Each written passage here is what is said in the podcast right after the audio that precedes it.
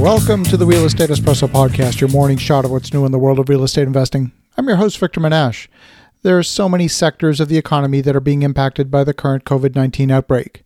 On today's show, we're going to look at the hotel industry. And last week, Colliers International had a private webinar for its clients focused on the state of the hotel industry. The middle of March, March 14th, hotel occupancy had fallen to 24%. By March 21st, occupancy was 21%, and now in April, hotel occupancy across North America is below 10%. Now, these types of numbers are absolutely devastating. There's no comparable period in history that shows numbers anywhere close to this. During SARS in 2003, the lowest occupancy was around 42%. We saw a 10.9% reduction in RevPAR during the financial crisis, and in the aftermath of the 2001 terrorist attacks, RevPAR fell only 2%. Most hotel groups have started to prepare in the first week of March, a full five weeks after the China lockdown. So they, in some respects, were a little bit slow to react. But a few hotel groups had already started planning for a business slowdown when occupancies had started to fall in Q4 of 2019. But all of the planning focused on a reduction along the lines of what had been observed in previous economic downturns. Many of the hotel groups had started to communicate with lenders in the past two weeks to keep them up to date on the state of their business. Majority of institutions have been offering three to six month interest only concessions. That means they've been allowed to put off their principal payments until a later point in time. Number one goal was to minimize the damage and to maintain liquidity. That meant talking to lenders, negotiating with suppliers, negotiating property tax deferrals, renegotiating fixed price contracts, cable TV suppliers, and so on. At the moment, there are no government programs to help hotels yet. The entire industry is waiting to see they're going to be forthcoming in the near future. Some hotels are looking at 2020 as a bit of a write off year, and one perspective when it comes to hotel valuation is that many hotels will lose a year of net income.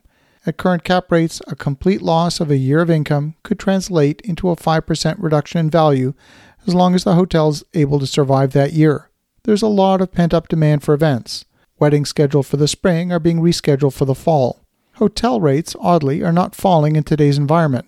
And the reason for that is that hotel rate won't stimulate demand, so there's no reason to drop the rate. The combination of property tax deferrals, loan principal deferrals, government wage subsidies, some amount of workforce reduction, capital project deferrals, hotel owners on the panel seem to feel that they could weather this storm for a period of time. The owners are hoping to be able to reopen once the wage subsidy is in place, which will mean a very low level of occupancy, perhaps in the range of 10% until we get into a rebuilding phase. Hotels are reaching out right now to healthcare workers who need alternate accommodations to protect their families from possible infection. Some hotels have reached out to hospitals to provide accommodations to patients as overflow for hospitals. There's some scattered demand existing for airline crews and for repatriation quarantines. About two thirds of the lenders surveyed are pausing and not looking to write any new deals. The one third that are remaining are definitely changing the dynamics of the debt structure. They're looking for a high degree of financial strength, a high degree of liquidity, and a lot of personal guarantees. One hotel operator who spoke had a construction loan approved in the past two weeks with a low loan to value ratio. Borrowing in today's environment is much more difficult, and there is definitely a risk premium. Loan rates have increased from about the mid threes to nearly 5% due to the uncertainty. All of the hotel owners on the panel decided to seek short term extensions on existing loans and not to seek refinancing in today's environment. One of the hotel operators put the minimal fixed cost of operation around $1,000 per room. Now, the fixed cost includes heat, power, light, insurance, security, principal interest, and mortgage. By reducing property taxes and the loan principal for a period of time, that monthly cost for many properties can be brought down something in the range of $650 to $700 a month in fixed cost. So they're planning on making sure they have liquidity to weather this storm and just carry that fixed cost. So, how are the hotel owners going to deal with the recovery? It means dealing with lenders, with the brands, and leveraging the loyalty memberships to start marketing to clients that have been clients in the past, with a focus on domestic travelers first, before focusing on international travelers.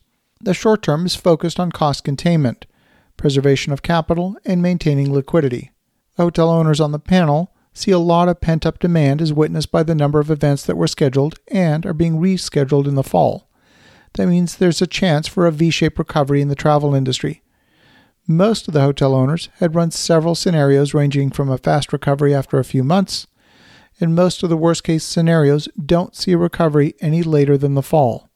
All of the major operators on the panel were ensuring they had liquidity to survive until the fall. And when it comes to new hotels, many of the hotel owners, just like in past downturns, see the new supply of hotels being very constrained coming out of the downturn.